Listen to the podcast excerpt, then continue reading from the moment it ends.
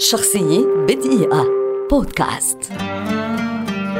جاي روبرت أوبنهايمر عالم فيزيائي أمريكي شهير ولد عام 1904 ويعرف بأنه أبو القنبلة الذرية لدوره القيادي في مشروع مانهاتن وهو مشروع البحث والتطوير الذي أنتج السلاح النووي الأول في التاريخ.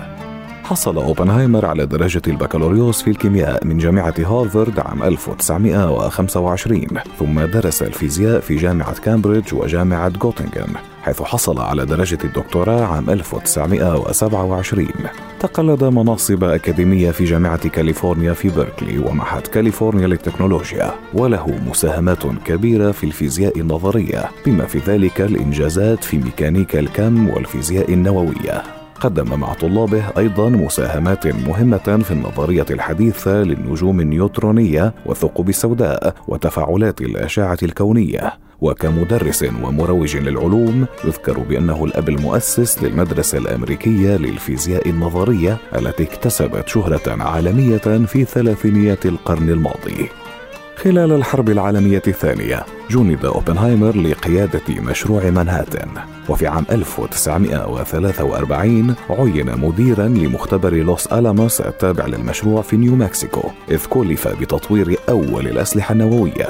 لعبت قيادته وخبرته العلمية دورا أساسيا في نجاح المشروع. وفي السادس عشر من يوليو 1945 كان حاضرا في اختبار ترينيتي للقنبلة الذرية الأولى. بعد نهاية الحرب العالمية الثانية أصبح أوبنهايمر مديرا لمعهد الدراسات المتقدمة في برينستون نيو جيرسي وكذلك رئيسا للجنة الاستشارية العامة المؤثرة لهيئة الطاقة الذرية الأمريكية المنشأة حديثا. ضغط من أجل السيطرة الدولية على الطاقة النووية لتجنب الانتشار النووي وسباق التسلح النووي مع الاتحاد السوفيتي.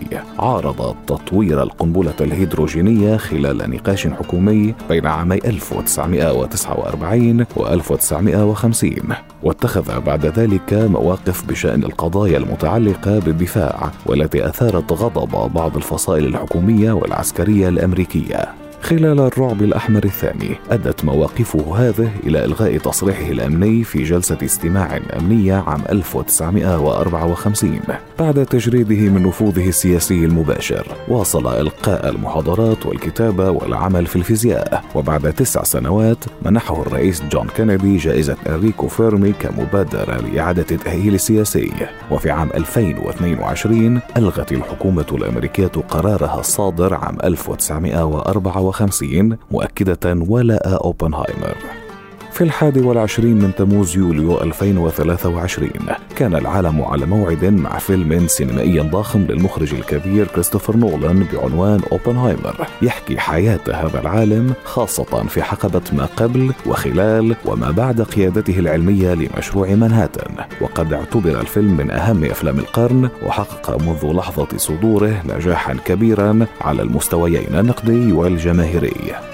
عام 1967 رحل يوليوس روبرت أوبنهايمر متأثرا بسرطان الحنجرة عن عمر نهز 63 عاما. شخصية بدقيقة. بودكاست.